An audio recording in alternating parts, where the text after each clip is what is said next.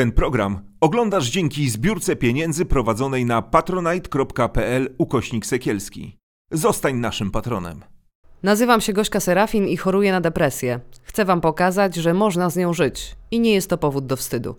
Jeśli masz podobne problemy, nie czekaj, nie bój się, szukaj pomocy.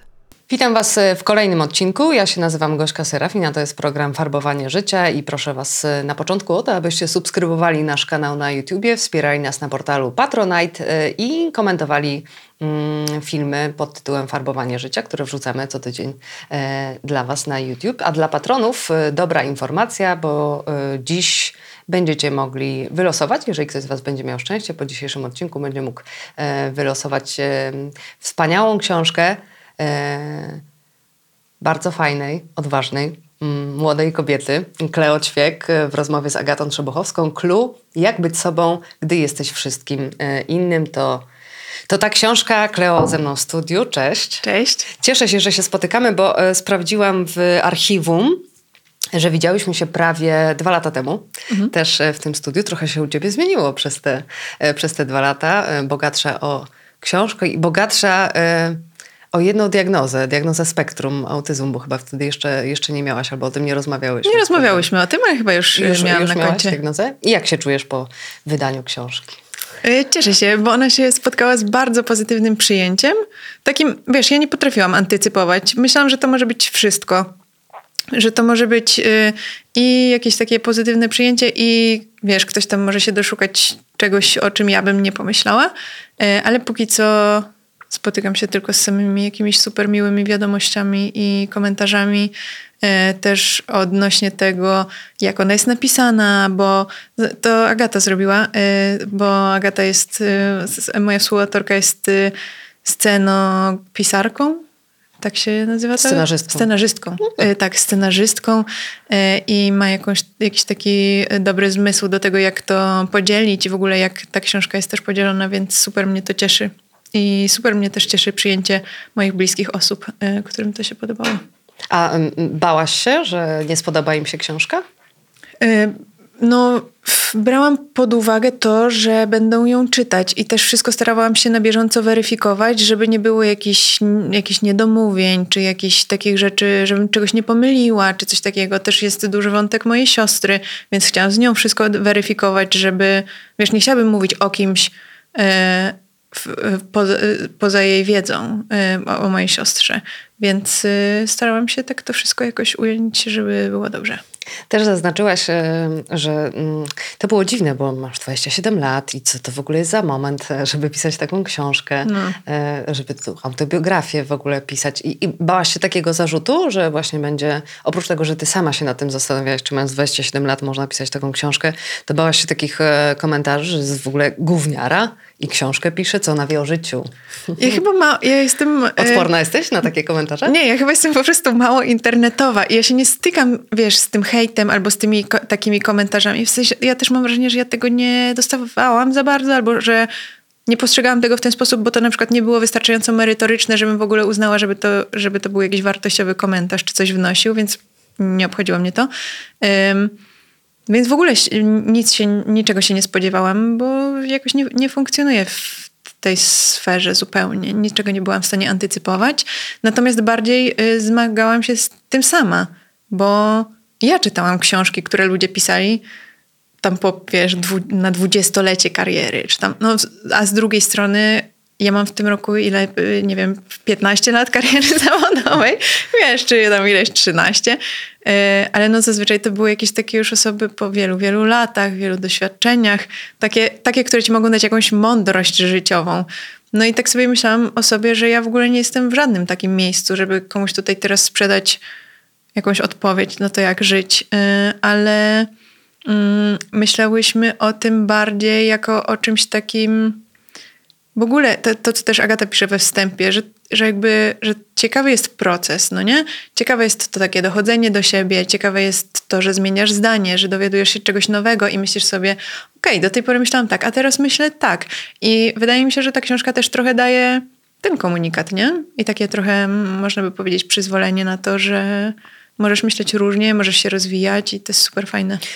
Mm, przyznam, że byłam bardzo zaskoczona, jak się okazało, że wy z Agatą to wcale nie znacie się tak, wiesz, od, od inkubatora niemalże, Mhm. od przedszkola, tylko że e, połączył was e, wywiad e, z ubiegłego roku dla, mm, nie, d- 2021 był, dla Wysokich Wiesz co, Obcasów, na- tak? Napisałyśmy, spotkałyśmy się zrobić ten wywiad jakoś tak w przededniu pandemii. Dosłownie, że my się spotkałyśmy w kawiarni tutaj na Żoliborzu jednego dnia, a drugiego dnia już Tak. były za, zamknięte lokale, nie? I, I później tam jakiś czas później wyszedł ten wywiad. To to było, tak, czyli to było w kwietniu, 2020, tak, tak, nie? tak, tak, tak. Mm, I potem nasze kolejne spotkanie, w ogóle ever, było y, rok później w budynku Agory, gdzie ktoś tam zaproponował, Paweł Goziński y, zaproponował nam napisanie tej książki. Y, ale tak poza tym nie znałyśmy się w ogóle.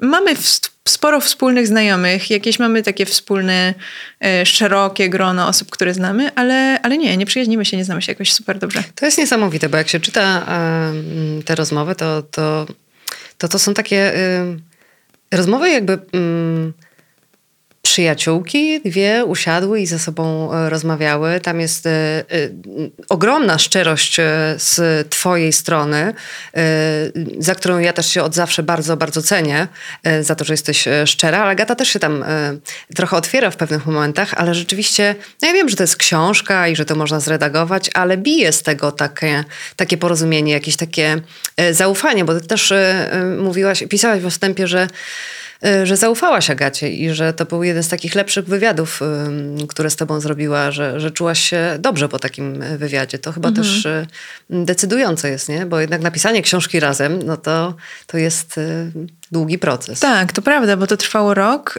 y, Te nasze spotkania trwały rok y, i ja już na tamten czas y, robiłam trochę takich wywiadów o, na, na temat można zwariować, na temat tych jakichś wszystkich rzeczy, które robimy z innymi y, dziennikarzami, dziennikarkami i... ym, i pamiętam, że jak zrobiłam tę rozmowę z Agatą, no to nic, niczego się od niej nie spodziewałam. Spodziewałam się, że to będzie podobnie. Ale później jak dostałam... No i właśnie, zazwyczaj jak robiłam te rozmowy, to nie wiem, czy przez to, że ja jakoś dużo mówię, czy że jakoś mam też wiele wątków, czy coś i to potem dostawałam z powrotem i to było tak spisane jakoś tak, że no nie do końca tak, jak ja bym to zrobiła, nie? I później e, jak dostałam właśnie do wglądu, do autoryzacji e, kopię od Agaty, to pomyślałam sobie, wow, to ja tak powiedziałam, wiesz? mądrze brzmi. Wow, ale, ale super się wypowiedziałam, ale, ale super wypadłam w tym wywiadzie. No oczywiście głównie to wynikało z tego, że Agata e, świetnie pisze, a nie z tego, że ja jestem taka elokwentna. I, ym, i potem y, jak dostałyśmy propozycję tej książki, no to to to mi zostało w pamięci, no nie? Że e, ten wywiad, który ze mną zrobiła, to było, to było tak, że ja w tym wywiadzie wypadłam lepiej niż ja sama bym to napisała. Więc uznałam, że to jest świetna partnerka. Jak ustalałyście sobie wątki? Y, Jak szeroko albo jak, jak bardzo byłaś otwarta na, na, na wątki do y, rozmowy w, w książce? Od razu zaplanowałyście sobie, że to będzie trochę em, i o chorobie oczywiście, y, i o karierze, i o, o, o życiu prywatnym, bo też jest sporo miłości. Jest o rodzinie, no jest o takim dochodzeniu do siebie i też właśnie tym zmienianiu zdania. Czy były rzeczy, które wam się tak rodziły w, w międzyczasie i, i wynikały po prostu, że a to powiem ci jeszcze o tym? Na pewno tak, no bo tak jak zauważyłaś, y, my się nie znałyśmy wcześniej, y, więc nierzadko było tak, że ja przychodziłam na nasze spotkania, bo spotykałyśmy się raz w Hawanie na Żoliborzu, y, bo to jest Agaty dzielnica raz na relaksie na Mokotowie i tak na zmianę jeden tydzień tu, jeden tydzień tu przez rok. I spo- spotykałyśmy się i czasami ja przychodziłam i i już byłam gotowa i już mówiłam, ja przemyślałam sobie przez ten tydzień i wymyśliłam, co ci opowiem. W ogóle taka niesamowita historia mi się przydarzyła. Yy, I opowiadałam jej jakieś różne historie z jakichś różnych rozbieżnych rzeczy, bo mm, nie miałyśmy też jakiegoś takiego zarysu konkretnego. Znaczy, miałyśmy jakiś taki ogólny plan tego, o czym chcemy porozmawiać, ale on był otwarty, także jeśli coś by nam wpadło jednej albo drugiej do głowy, to ten plan był otwarty do przeformułowania go i y, trochę to szło tędy i też y, ja miałam, ta, y, miałyśmy taką umowę i ja też miałam takie podejście, że mm, opowiem jej po prostu wszystko. Wszystkie wydarzenia, wszystko, co mi się przytrafiło, z najmniejszymi szczegółami, z każdym jednym detalem i z każdym jednym nazwiskiem. E, a później to sobie usuniemy po prostu. I wiesz, i, e, i ona będzie wiedziała, co z tego wybrać, żeby to tworzyło ciekawą narrację i jak to jakoś tak syntetyzować, żeby to nie była, bo wiesz, bo jak ja jej opowiadałam tę historię, to nasze jedno spotkanie mogłoby być całą książką, nie? E, ale mm, więc ja opowiadałam jej o tym wszystkim bardzo barwnie i szeroko, e, a później to tak coraz bardziej skracałyśmy, skracałyśmy, skracałyśmy, żeby z tego zrobić taką jakąś spójną historię. Masz takie poczucie, że właśnie to opowiedzenie całej swojej historii, tych wszystkich rzeczy dopiero tak pokazuje jakiś taki um, cały obraz ciebie? Miałaś takie poczucie, że do tej pory byłaś tak um, odbierana przez pryzmat e, choroby, o której mówisz publicznie i tego, że e, jesteś modelką, że brakowało tych, e, tych innych takich puzli do, do tej układanki, żeby, żeby powiedzieć tak, to ja Kleo jestem taka, a nie tylko jestem modelką i nie jestem swoją chorobą. Nie, bo ja się w ogóle nie zastanawiam nad tym, jak, jak właśnie mówisz, że, jak jestem odbierana czy coś, bo ja w moim życiu jest, ja wiem, kim jestem mhm. i mam jakieś takie silne poczucie tego, jaką mam tożsamość, kim jestem, jaką jestem osobą, jaką jestem osobą dla innych i tak dalej. A mm, media czy social media to nie jest do końca moje medium do tego, żeby siebie też prezentować. Ja nie jestem też szczególnie wizualną osobą, więc ten Instagram to jest tak trochę jakby no, bo trzeba, nie? Ale dużo bardziej y, jestem audio, więc y, podcasty są dla mnie takim outletem do tego, żeby mówić więcej o sobie i mam wrażenie, że tam dużo więcej komunikuję i że dla naszych słuchaczy i słuchaczek y, jestem dużo mniej taką jednowymiarową czy tam dwuwymiarową osobą tylko z tych wątków, tylko wiesz, tej, tej osobowości myślę, że w tych podcastach jest najwięcej, bo po prostu to jest forma, w której się najlepiej odnajduję. Ja też y, tą historię, która, którą opisujesz, i to jest, y, mówię o, mówię, może ja wreszcie powiem o, o czym mówię, bo na razie sama do siebie mówię, okay. o tym gaslightingu. A, okay. e, I pamiętam, jak e, słuchałam odcinka, w którym to opowiadałaś. To było dawno, dawno temu. Dawno, ja chyba, dawno temu. Słuchaj, chyba wtedy pierwszy raz usłyszałam o takim zjawisku, nie? Jak gaslighting. O, I to było niesamowite, jak opowiadałaś tą historię, więc teraz jak, jak ją przeczytałam, już ją znałam. I potem dopiero gdzieś tam zaczęły się, wiesz, pojawiać takie artykuły e, pojedyncze o, e, o gaslightingu, ale właśnie też mm, przez to, że, że słucham e, waszego podcastu, to takie mam wrażenie, że, że, że cię znam. Mhm. Nie? Że, że dużo już wiem, ale na przykład nie wiedziałam o tym, jak, e, jak ta kariera modelki e, wygląda. Ty to dosyć e, opisujesz wszystko bardzo szczerze. Mhm. Mm, I to wcale nie jest takie cudowne, jak wygląda na tych zdjęciach i to nie jest takie życie jak ze snu. Piszesz, co, co zwróciło moją uwagę na przykład o tej samotności, mhm.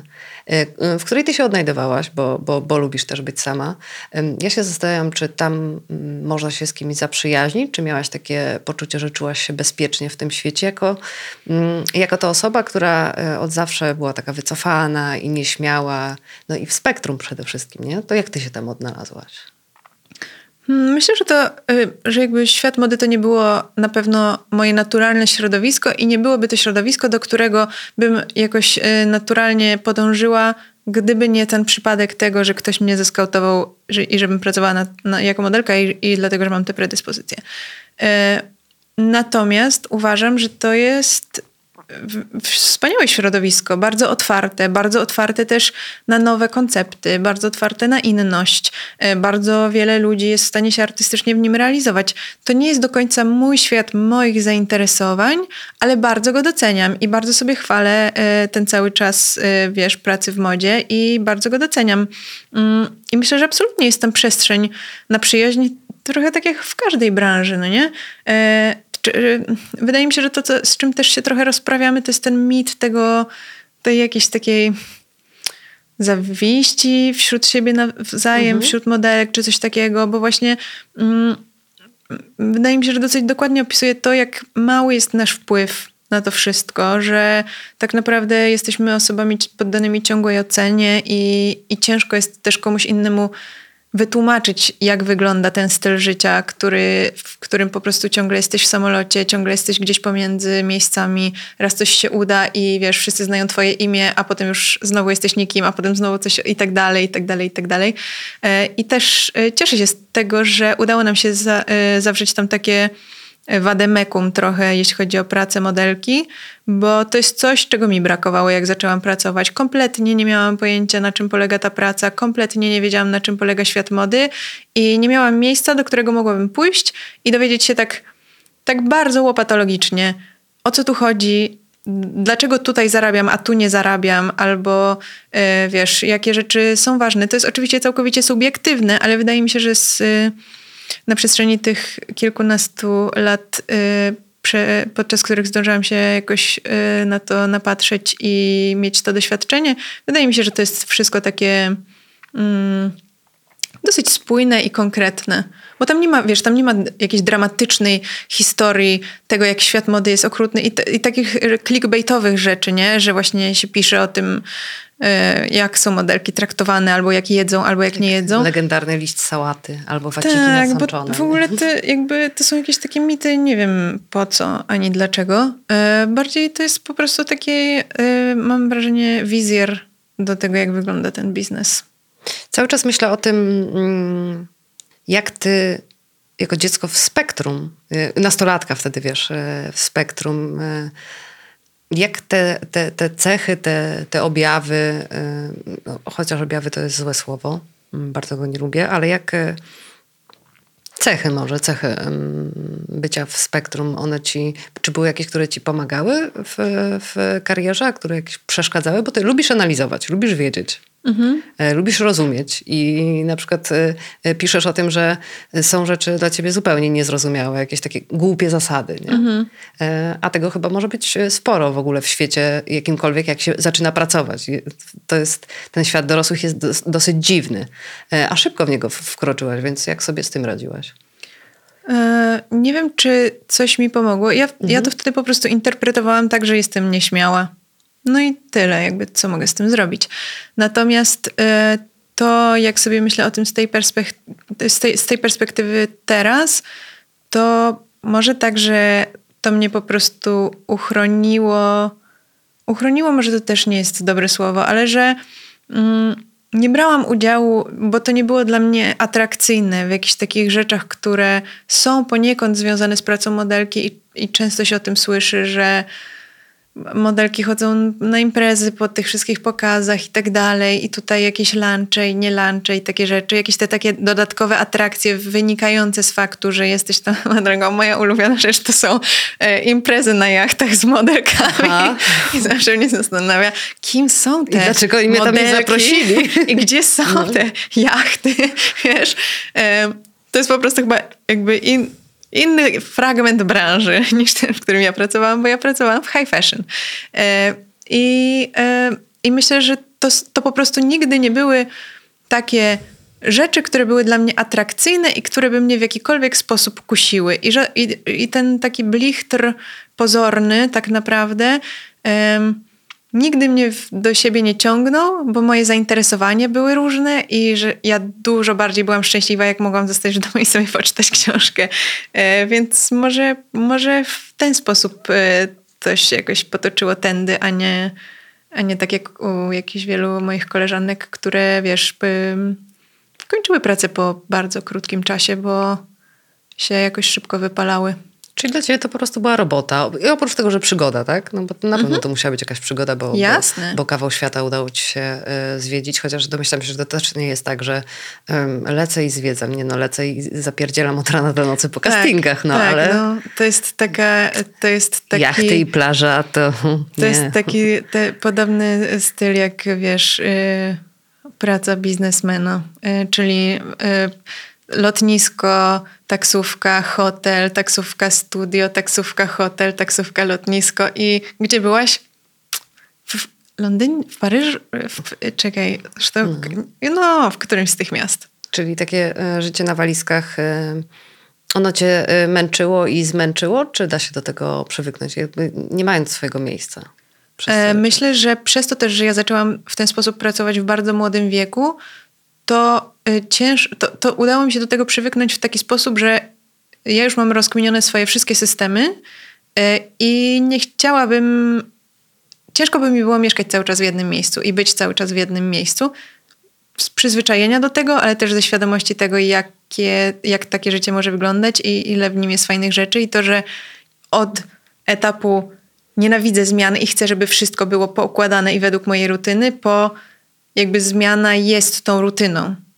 Więc de facto teraz y, mam do tego takie bardzo otwarte podejście i mam te wszystkie swoje systemy i w głowie, i fizycznie, organizacyjne tak na tyle rozkminione, że, że wiesz, że gdyby ktoś do mnie teraz zadzwonił i powiedział, że za godzinę czy za dwie godziny mam być na lotnisku, to, to nie byłoby dla mnie jakimś problemem, bo się spakuję w pięć minut.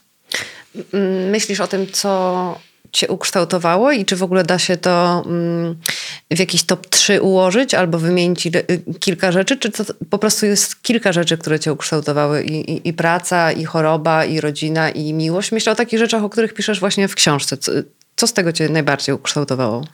Hmm. No nie wiem, a ty umiesz powiedzieć tak o sobie top 3 rzeczy, które ciebie ukształtowały tak w twoim życiu? Mm, teraz myślę, że depresja. Wiesz, znaczy, że ona była dla mnie takim bardzo że dużym... Że jest taka dominująca? Y, że jest dużym, była dużym zwrotem, bo po prostu się zatrzymałam i zaczęłam siebie poznawać. Aha. I to było dosyć późno, bo miałam 35 lat. Y, ale to był dopiero moment, kiedy złapałam, wiesz, dowiedziałam się, kim ja jestem i czego ja chcę, a co ja robiłam, bo powinnam. Okay. To były takie, wiesz, y, trudne rzeczy i myślę, że, że tak, że, że ta depresja gdzieś tam mnie zatrzymała i mm, no, czy ta praca w mediach mnie ukształtowała? Chyba bardziej mnie zniszczyła. Aha. Sama siebie nie? Y, zniszczyłam, ale, ale tak, taką, tak, taką zmianą y, jest ten kryzys psychiczny, który, który przeszłam. No. A na hmm. ciebie ta choroba jakoś mocniej wpłynęła, czy bardziej y, to, co się działo, ten świat, który zobaczyłaś, mieszkanie w Stanach, miłość, przyjaciele? Rodzina. Myślę, że wszystko po trochu. Jasne, że diagnoza jest jak dla mnie super rzeczą, która ci po prostu pomaga wiele zrozumieć i pomaga wiele rzeczy sobie ułożyć. Natomiast mm,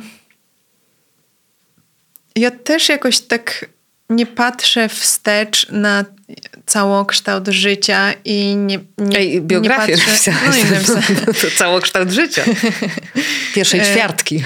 Tak, ale nie, nie patrzę na to jakoś i, i nie analizuję tego w ten sposób, dlatego że myślę o tym, jak dalej rzeczy bardzo na mnie wpływają i każde nowe doświadczenie i każda osoba, którą na przykład poznałam, nie wiem, rok temu, jak bardzo mogła wpłynąć na to, jak myślę o rzeczach teraz, albo jakaś rzecz, którą zaczęłam stosunkowo niedawno, już zmienia moje podejście albo moje zainteresowania. I wydaje mi się, że to jest super fajne i super ważne. Mm, żeby mieć na tyle otwartości, żeby nie utknąć w tym, że dobra, dwubiegunówka to to. Nie, ja mam takie podejście, że właśnie dwubiegunówka to jest coś, z czym sobie poradziłam. Tak od początku do końca, wiesz, najpierw rozpoznałam ten projekt jeszcze jak miałam tam te, o, nie wiem, 19 lat do, i przez te wszystkie y, wzloty i upadki doszłam do punktu teraz, gdzie jakoś w ogóle nawet mnie to nie interesuje. To znaczy pamiętam, żeby brać te mhm. leki rano i wieczorem, zgłaszać się do psychiatry y, po refill leków i, i tak siebie monitorować i zwracać na siebie uwagę i, i też po prostu akceptować to, że okej, okay, czasem jest trochę gorzej, czasem jest trochę lepiej, ale póki to nie wykracza poza jakieś takie ramy, to jesteśmy w porządku i nie zastanawia mnie to już w ogóle.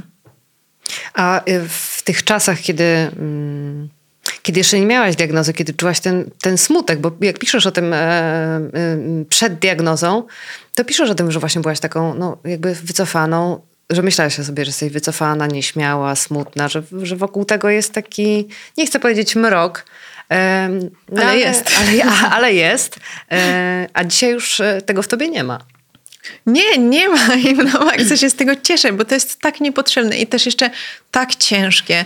I w ogóle wydaje mi się, wiesz, w ogóle przecież bycie, mam wrażenie, dzieckiem, bycie nastolatką jest po prostu na maksa trudne. Nie wiem, musisz mieć chyba jakiś taki bardzo, bardzo, bardzo, bardzo taki yy, dobry grunt, żeby pozw- móc pozwolić sobie na tę beztroskę, ale mam wrażenie, że też szczególnie dzisiaj przy rozwoju technologii, przy tym, że dzieci y, od razu wchodzą do internetu, właściwie jeszcze nawet nie potrafią mówić, a już oglądają YouTube'a, no nie? I potem od razu pierwsze co, gdzie idą, no to jest TikTok, social media i tak dalej, gdzie są poddawane ciągłej ocenie. Y, to jakby to nie jest w ogóle łatwy czas. Samo bycie nastolatką bez internetu jest wystarczająco trudne, a co dopiero teraz y, z internetem. Więc y, myślę, że to dla mnie był trudny czas. Y, jeszcze dodatkowo, ale że to jest ogólnie trudny czas, no nie? No, jak tak sobie przypominam swoje nastoletnie życie, to, to chyba myślę, że można powiedzieć, że, mm, że już wtedy miałam jakieś klimaty depresyjne, chociaż wiesz, no to hormony, bunt, to nawet No sama, właśnie, sam tak. sobie człowiek y, wmawia, że to, to jest bunt i, i hormony. Ym, Jak ym, czytałam książkę i jak, e, jak ogląda się i słucha e, rozmowy z tobą, e, to jest to taka, mogłabyś być takim ambasadorem mm, i dowodem na to, że można wyjść z choroby, albo na przykład, że z, z chorobą można wieść spoko, normalne i, i fajne życie. Czyli taką ambasadorką dobrego humoru. A, tak, ambasadorka dobrego humoru, ale myślę sobie też o tym, mm, no bo ja zawsze szukam dwóch stron medalu. Zdawało mi się to e, takie racjonalne, że to moje podejście jest racjonalne, a teraz już wiem, że to jest, wiesz, jakieś szukanie katastrofy jednak, żeby się zabezpieczyć, że wolę się e, pozytywnie zaskoczyć niż rozczarować. Więc w takiej drugiej stronie medalu myślę sobie o tym, że nie każdy tak ma, nie? Że, e, że twoja historia jest e, bardzo optymistyczna, ale że ludzie z, nie wiem, z chorobą afektywną dwubiegunową albo z depresją się tak bardzo, e, bardzo długo mierzą, że to przybiera takie e, drastyczne formy. Na przykład, kiedy nie mają wsparcia, nie mają finansów też, nie? Do tego ty też, jak opisujesz e, swój pobyt e, w szpitalu, e, to była jedna hospitalizacja E, i... mm, i to było dobre miejsce, w sensie takim, wiesz, ja też słyszałam dużo opowieści o, o szpitalach i wcale nie wszyscy... Straszne. No, straszne I gdyby tutaj siedziała tak. moja siostra, No. ona nie powiedziałaby ci Tak? jednego dobrego słowa o szpitalu, a była hospitalizowana wielokrotnie. A ty, a ty raz i tak jakoś ci się... Znaczy dobrze to ułożyło w takim sensie, że sama pisałaś o tym, że tam pierwsze e, dwa dni zanim jeszcze mm, cię przenieśli na ten dziecięcy, który, który był e, miejscem, w którym czułaś się bezpiecznie, nie? Mhm. Że to, to ci się tak e, dobrze ułożyło. To mi się dobrze ułożyło, ale To nie znaczy, że tak jest, e, że każdy powinien tak, e, wiesz, tak samo szpital odbierać, no nie? nie, no. absolutnie tak. Ale też kiedy w ogóle jakoś y, zaczynałam wchodzić w te wątki, czy sama o nich mówić, to głównie też wynikało z tego, że ta narracja obecna w mediach, w książkach, w, w różnych miejscach była przerażająca na temat e, szpitala, na temat leczenia psychiatrycznego, albo bardzo dyskryminująca, albo bardzo ableistyczna, albo e, taka, no, że strach byłoby się zadawać z taką osobą, strach byłoby w ogóle iść po pomoc, bo to są e, straszne miejsca. I, a ja wiedziałam, jakie było moje doświadczenie mm, i wydawało mi się, że taki pozytywny przykład daje więcej nadziei na to, że jednak to może pomóc i pójście po pomoc może wyglądać w inny sposób i wydaje mi się, że to głównie też y, był mój przekaz i ym, ja absolutnie nie dewaluuję tego, y, że wiele osób ma bardzo trudne i krytyczne y, doświadczenia związane ze szpitalem psychiatrycznym, właśnie tak jak na przykład y, moja siostra, ale też wiem, jaka była między nami różnica w podejściu i to, że ja też na początku miałam takie podejście, jak wydaje mi się, że wiele osób ma, bo nikt nie chce wylądować w szpitalu, ale szczególnie w szpitalu psychiatrycznym, gdzie masz takie poczucie, nie, bez przesady, ze mną nie jest wcale nic nie tak, tylko No ty chciałaś ja, do domu chcę, iść, ja nie? chcę już y, No, iść. zastrzyk i do domu. I tak, dziękuję, już, już się tutaj nasiedziałam. E, ale w pewnym momencie też moja racjonalna strona doszła do głosu i uznałam, że e, no, za wiele taką formą nie zdziałamy. Może jakby mogę sobie zrobić tylko jakąś krzywdę albo wiesz, nie będę przychodziła na posiłki, to no nie jest to dobry, dobry pomysł, żeby to robić. Więc, yy, więc uznałam, że i tak, i tak będę tu siedzieć. No to myślę, że wiesz, jeśli i tak, i tak nic się nie zmieni, to możesz zmienić swoją postawę, która zmienia wszystko. When you change the way you look at things, the things you look at change. I to jest moje podejście do tego. I ja zmieniłam po prostu w sobie postawę o 180 stopni, zawróciłam i uznałam, dobra, stop. To teraz w drugą stronę. To są jacyś super top specjaliści, którzy pracują w tych szpitalach. Jak ja bym miała inaczej do nich przyjść niż tędy? no to ja im opowiem wszystko. Opowiem im wszystko, każdą moją myśl, wszystko, co mi się przydarzyło w życiu. Na każde pytanie odpowiem tak wyczerpująco, jak tylko mogę yy, i zobaczymy, co z tego wyniknie. No może się okaże, że ktoś mi da w ogóle jakieś, wiesz, y, magiczny, y, magiczny jakieś potion, y, tabletki czy magiczny specyfik i, i się okaże, że jest rozwiązanie na to i już nigdy nie będę smutna. Więc uznałam, że to jest taki całkiem niezły deal, żeby zrobić. I wiesz, i na przykład też rozumiem historię mojej siostry, która zaburzenia odżywiania są okropnie trudne w leczeniu i są najbardziej śmiertelnym y, zaburzeniem, no nie? Y, takim, które się najczęściej kończy śmiercią. Y, i są bardzo mocno też inaczej powiązane, bo z jednej strony możesz chcieć sobie pomóc, ale nie chcesz jeść, no nie? Więc to jest też dużo bardziej taki hardkorowy temat, żeby to przepracować ze sobą. E, więc to też jest w ogóle inny wątek i, i rozumiem, że na przykład dla niej to nie było takie, że no dobra, po prostu zmień myślenie, że chcesz sobie pomóc i jakoś pójdzie.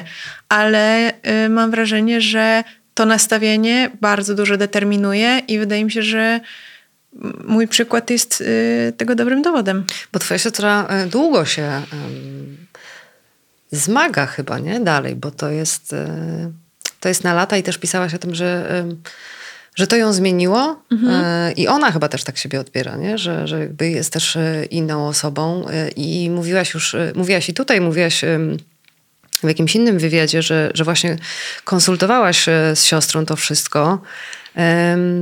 Bardzo poruszająca jest ta opowieść o, e, o twojej siostrze, jak sobie pomyślę, wiesz, o takim kontekście całego domu, nie? Że, jest, e, że są rodzice, e, że twoja siostra, która jest rok młodsza, mhm. a miała już wcześniej dużo od ciebie te, te, te problemy, miała też próby samobójcze, które też potem wpłynęły na ciebie w taki, w taki bardzo lękowy sposób, nie? To, że to też cię ukształtowało jakoś. No jasne, to mnie bardzo ukształtowało, ale w ogóle jak zaczęłaś o tym mówić, to mi się mhm. przypomniało coś, co... Y bo wiesz, bo miałam jeszcze to jest opowiadanie cudzej historii, no to, ale to na pewno też wiesz ze swojej tak, książki, tak, no nie? Że opowiadanie cudzej historii jest dużo bardziej delikatną sprawą niż opowiadanie tak. swojej własnej. I, I trzeba to robić jakoś z takim bardzo dużym wyczuciem. I mimo, że moja siostra jest y, jedną z najbliższych mi osób, to mm, wiesz, miałam bardzo dużo na uwadze tego, że nie chcę powiedzieć coś za nią źle, nie chcę jej jakoś skrzywdzić tym czy coś takiego. I i potem jeszcze wielokrotnie ją o wszystko pytałam.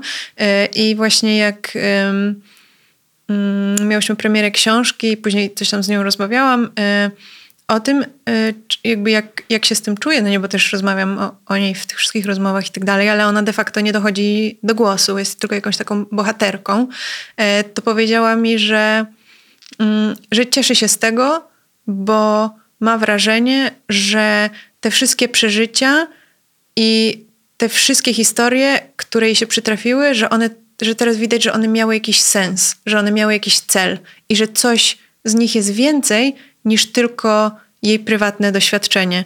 I na maksa się z tego cieszę, bo y, mam wrażenie, że to jeszcze dodaje temu jakąś większą wartość. A y, no właśnie tak jak mówiłam, zaburzenia odżywienia to jest y, super, wiesz, tak trudna rzecz. Mam wrażenie, że na, najgorsza rzecz. E, jeśli twoje, twoja bliska osoba, twoje dziecko tego doświadcza, to jest przy tym tak dużo momentów takiego po prostu rozkładania rąk i nie wiem, co zrobić. Nie wiem już, co, jak mogę tej osobie pomóc. I ona jest bezradna, i ty jesteś bezradna, więc też mam nadzieję, że to będzie jakimś wsparciem właśnie i dla osób zmagających się z zaburzeniami y, odżywiania, i dla osób y, im bliskim, bo i ja, i Agata E, mająca też to właśnie doświadczenie siostry z zaburzeniami odżywiania się tym dzielimy. Tak sobie y, myślę o, o tym, co, co mówiłaś w książce o, o swojej siostrze. Mm, I też o swojej diagnozie, o swojej hospitalizacji i jakby cały czas tym, tym leczeniu i terapii, mm, to to, to, co się działo w tym domu rodzinnym, też, e, też mocno na ciebie wpłynęło. W sensie, wiesz, jakby, tak jak mówisz, że to jest trudne obserwowanie bliskiej osoby, która się zmaga mhm. z zaburzeniami e, odżywiania, to też e, w jakiś tam sposób cię ukształtowało? No jasne, oczywiście, że tak, na pewno. Mm, myślę, że to też jest tak, że jak masz y, w rodzinie w ogóle jakąkolwiek osobę z zaburzeniami psychicznymi, to jakoś determinuje też to, jak się pozycjonujesz w tej rodzinie. Ja też bardzo szybko się wyprowadziłam z domu, bo zaczęłam pracować, jak miałam 15 lat. W wieku 16 lat już zaczęłam robić szkołę eksternistycznie, więc też mnie nie było aż tak na miejscu. No, myślę, że to było na pewno formujące. E, W dalszym ciągu w jakimś stopniu mam e, w sobie taki lęk, wiesz, czy właśnie po próbach samobójczych mojej siostry, e, czy jak dostaję jakiś nagły telefon, to, to nie oznacza, że ktoś z bliskich mi osób zrobił sobie krzywdę, mimo że to już, wiesz, jest po wielu latach kompletnie nieracjonalne i w ogóle mogłabym zapomnieć, ale jakoś tak zostaje, no nie? Od e, ilu lat jesteś stabilna, w sensie takim, że, że, że masz dobrze dobrane y, leki, bo to też nie jest takie łatwe, nie? że nie, zdarzyła ci się jakaś taka duża górka albo duży dół? Ym, myślę, że jakieś 6 lat temu, 5 lat temu zmieniłam leki po, tym, po tej sytuacji gaslightingu, nie? Mm, Kiedy kazałam sobie zmienić leki, bo e, one nigdy nie działały. E, Ale to było, wyszło mi na dobre, bo zmieniłam leki na lepsze. No to dzięki, pozdrawiamy no. ich serdecznie. Tak, więc, więc wyszło mi to, wiesz, w, w każdej nawet tru- najtrudniejszej historii znajdzie się jakiś plus. Więc zmieniłam te leki i mm, i w sumie jeśli czułam, że coś się dzieje, to szłam do psychiatry i manipulowałyśmy tymi lekami, tak żeby ominąć coś. Więc de facto nie powiedziałabym, że, że wtedy nie byłam w remisji, ale było to takie działanie e, prewencyjne, które gdyby go nie było, to by się mogło skończyć jakimś epizodem. Mm, No i tak bym powiedziała, że już długo jestem bardzo stabilna. Tak, że w te, takiej dobrej kondycji. Ale ja też bardzo, teraz to już w ogóle na maksa, dbam o wszystkie takie aspekty mm, poza leczeniem farmakologicznym. Czyli takie podstawowe, czyli sen, aktywność i, i dieta. Tak, sen, aktywność, dieta, relacje z ludźmi. Wiesz, takie, także naprawdę przykładam do tego bardzo dużą wagę, żeby y, zadbać o te wszystkie rzeczy dookoła, żeby na przykład jak- jakby się na przykład okazało, że może te leki w ogóle nie działały wcale, to ja mam bardzo dobrze ustawione całe zdrowe życie, które jeszcze wspiera ten dobrostan psychiczny. A to masz dzięki terapii, czy dzięki tym doświadczeniom, które cię w życiu spotkały? Nie, dzięki temu, że mnie to interesuje i, e, i no nie wiem, ja słucham, wiesz, non-stop, ja jestem po prostu ciekawa tych wszystkich No wiem, rzeczy. ale- Słucham ale wiesz- Andrew Hubermana, Petera A- Attii. Peter Attia chodzi spać o 22.45 ja też teraz chodzę spać o 22.45. A relacje z ludźmi, to, to z jakiego podcastu wyciągasz? E, Relacje z no? ludźmi, e, z, e, to... To dzięki terapii ci się udało jakoś tak... E, Czy dzięki terapii? Nie wiem, ale wydaje mi się, że też e, Brené Brown dużo o tym Mhm. mówi. Ja em, wierzę w naukowców, wierzę w wiedzę naukową. E, Ola Piejka, z którą, która jest w Radzie Fundacji Można Zwariować, z którą też niejednokrotnie rozmawiałyśmy, na przykład jest częścią takich dużych badań dotyczących samotności i tego, jak samotność wpływa na ludzi i jaką jest plagą i jak wpływa na zdrowie. Więc ja po prostu bardzo dużo czytam, bardzo dużo słucham. I e, jakoś kumulując tę wiedzę, dochodzę też do własnych wniosków, które są spójne z tymi, które prezentuje współczesna wiedza naukowa. Ja też uwielbiam I to rzeczy jakoś zbadane i policzone Tak. i, i jak coś jest no, naukowe. W sensie, że, y, y, że ja tego sama nie wymyśliłam albo że się Tak, nie tak. domyśliłam, tylko że ja to przeczytałam, ktoś to zbadał na jakiejś próbie, no i właśnie... Znaczy, ale nawet wiesz, jak się, jak się sama domyśliłaś i sama wymyśliłaś, ja to się okazuje, że to jest, podważyć. że to jest po, poparte czymś Do, i to, wtedy to dokładnie. zmienia jakość, Dopiero jak jest nie? poparte, to zaczynam No. w to wierzyć, bo samej sobie to tak y, y, ciężko czasem y, y, do końca uwierzyć. Miłość. Miłość zajmuje... Tak sobie zapisałaś e, taki punkt. Nie, wiesz co, zapisałam sobie e, sporo pytań. E, Stwierdziłam, że potrzebuję mieć taką bezpieczną kartkę, bo mam bardzo duże jakieś problemy z koncentracją ostatnio, a w ogóle żadnego pytania z kartki ci nie zadałam. No, to jeszcze No, się więc tak.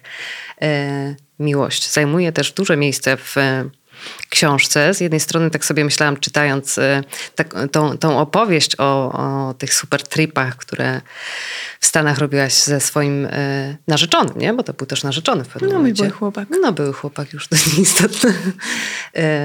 To to jest takie wow, filmowe, ekstra. Ty, No, super. Super, materac z tyłu, jeździmy parę miesięcy, ekstra, tu wychodzimy Super. park, nie? No. Czego ona chce od życia? No i Super przygoda. Super Taka przygoda. wow.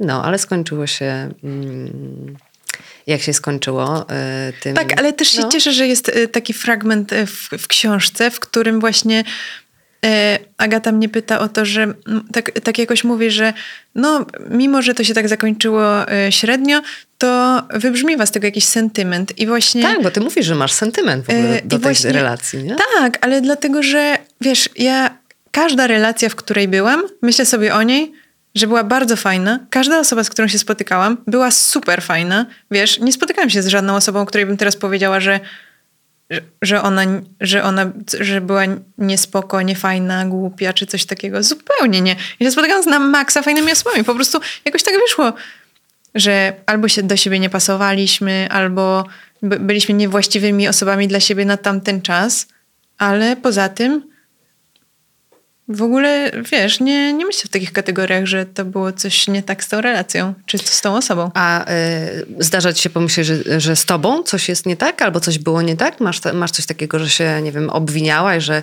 nie, że czegoś nie zauważyłaś, że, no, że wtedy też jakby mm, trochę, ale w sumie to są tylko pieniądze.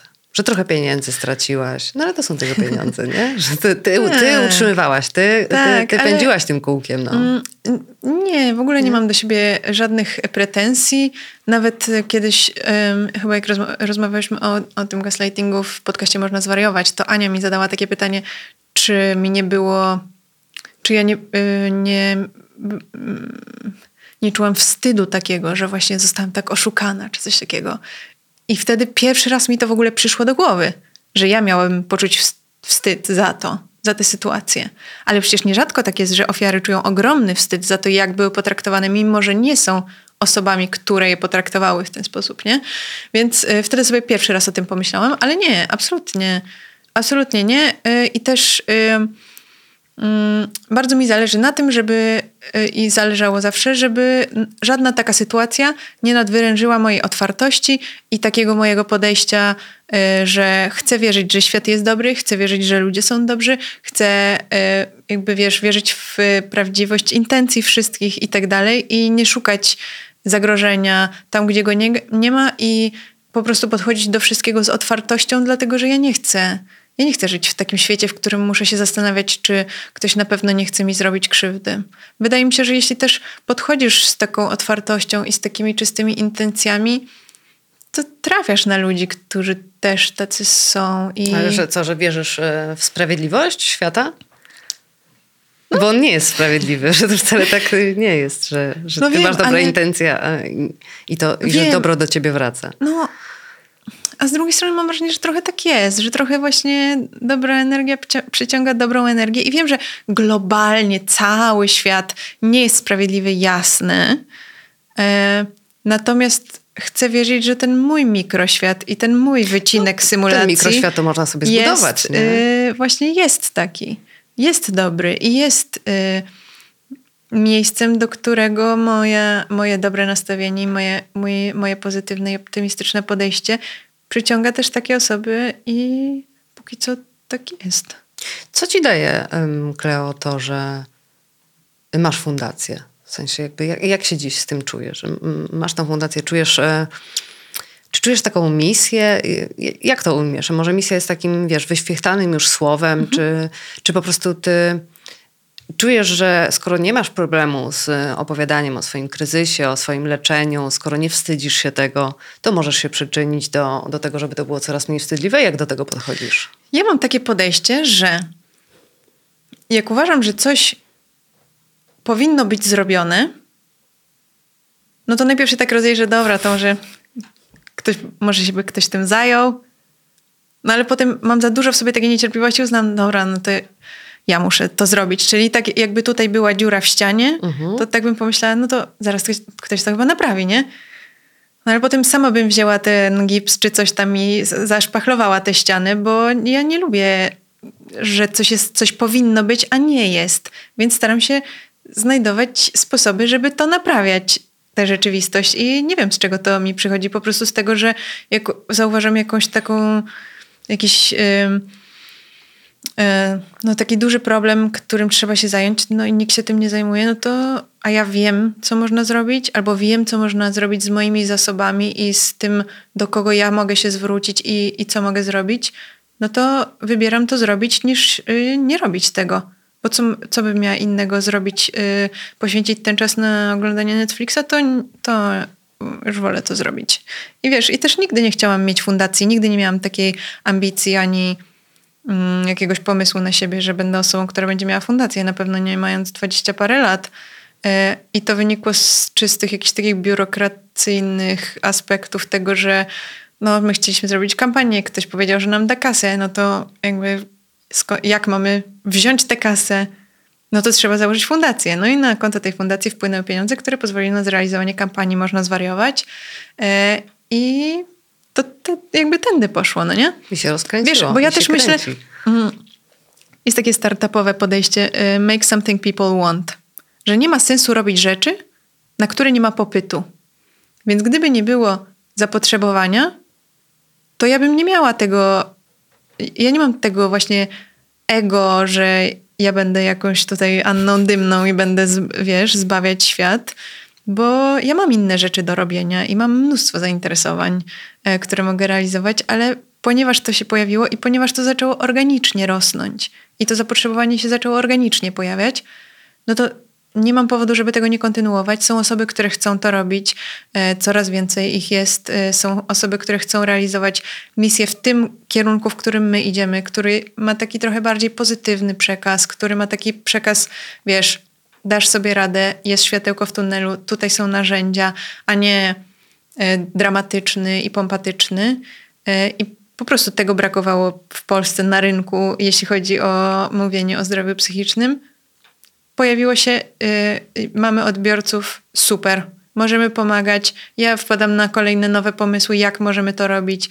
Przychodzą do nas inne osoby, które chcą realizować coś pod tym szyldem. Super, róbmy to, dlaczego nie? Na koniec chciałam cię zapytać, Kleo, yy, chciałabyś, żeby kto przeczytał tę książkę i co z niej sobie wziął? Śmieszne, bo to jest pytanie, które się pojawia w każdym. Tak. Czy masz już Wywiadzie. ustaloną odpowiedź? Czy mam już ustawioną grupę odbiorców? Nie, ustaloną odpowiedź na to E. pytanie. Ym, Bo jak się pisze, no to Nie. do kogoś, nie? Czy nie? Nie. Czy pisałaś tak, o napiszę. Y, Nie, pisałyśmy tak, że y, dostałyśmy te propozycje z Agory i tak pomyślałyśmy, takie to jest jakby, że mamy rozwi- te, jakby rozwi- rozwinięcie tego wywiadu, który zrobiliśmy dla Wysokich Obcasów. No. No tak zaczęłyśmy coś tam rozmawiać, ja przyniosłam jakąś tutaj jedną historię, Agata coś zaproponowała, no i tak pomyślałyśmy, dobra, no to wyślemy do wydawnictwa i zobaczymy, czy coś nam powiedzą, że na przykład to nie, albo to w innym kierunku, albo coś. Ale wszyscy mówili, że fajnie. No i tak sobie rozmawiałyśmy i jak, jakoś, wiesz, tak po prostu fajnie nam wyszło. No, znaczy, no oczywiście ogromna praca Agaty redaktorska, bo ona po prostu umie pisać rzeczy i je składać w taki sposób, żeby to była jeszcze, wiesz, ciekawa i angażująca historia i tak dalej. E, Natomiast jak tak o tym rozmawiałyśmy z Agatą, no to e, Agata twierdzi, że to jest e, historia dla młodych osób, że to jest książka dla, dla młodych dziewczyn, mm, też taka jakaś pokrzepiająca historia i tak dalej, ale och, wiesz, to jest najgorsza odpowiedź, że coś jest dla każdego, bo, to, No nie. bo coś nie może być dla każdego, ale z drugiej strony mam wrażenie, że to nie, jakby wiesz, to jest y, książka y, na podstawie różnych historii, które mi się przytrafiły, no to tak naprawdę każdy może pos- posłuchać historii czyichś, które mu się poprzytrafiały w życiu, no nie? To nie jest jakieś takie, że musi, musi być konkretna osoba. Natomiast y, ta książka też jest przepleciona y, elementami takiej bardzo rzetelnej, konkretnej psychoedukacji. E, wiesz, od tego, jak reagować, Tak, gdy tak, jesteś tak. w sytuacji, że y, y, osoba ma próbę samobójczą, co zrobić, albo myśli samobójcze, albo tłumaczy, czym się różni depresja od smutku, jak, czym jest lęk, ale w taki sposób gdzieś tam pomiędzy tymi historiami, że nie jesteś, że nie dostajesz wiesz, encyklopedii psychoedukacyjnej Tak, czy książki na no, studia, opowieści. ale z drugiej Mhm. strony dostajesz taką bardzo konkretną pigułkę wiedzy. Czyli tak, jak ci się nie chce trochę y, czytać takich rzeczy, ale jednak, y, wiesz, dostajesz to w bonusie. Więc no, to jest taka wiedza, która mi się wydaje, że każdemu się przyda. Jeszcze patrząc na to, jak postępuje, em, postępuje to, jak się zwiększają zaburzenia psychiczne, jakich jest coraz Jakie- więcej. Jakie będą prognozy na... Jakie są prognozy, jakie są coraz młodsze osoby, e, to myślę, że to jest taka podstawowa wiedza też, która się właśnie przyda każdemu, no nie? Dzięki wielkie, że w tym, w tym naszym drugim odcinku udało nam się pogadać o, e, o różnych rzeczach, nie tylko o, e, o chorobie, ale jak, jak jakoś tak też podkle, znaczy podkleję, wrzucę też ten nasz stary odcinek sprzed dwóch lat. Okej. No, bo to mi się wydaje, że też się tak e, ciekawie e, skomponuje. Nie? Okay. Bo jesteś- rozmawialiśmy głównie o dwubiegunowce, no, nie? tak, tak, tak. A No tak. tutaj jest więcej, dużo więcej. E, i, I polecam, bardzo, bardzo fajnie się was czyta, dziewczyny. To właśnie e, często dostaję, Tak. że się szybko czyta. Tak. Tak, dobrze Szybko, szybko, czyta, fajnie, wiesz, no. wartka historia. I tak jakbym No siedziała super. przy stoliku obok, trochę was podsłuchiwała. Fajne to. Tak. Dzięki wielkie. Dzięki. Ten program oglądałeś dzięki zbiórce pieniędzy prowadzonej na patronite.pl ukośnik sekielski. Zostań naszym patronem.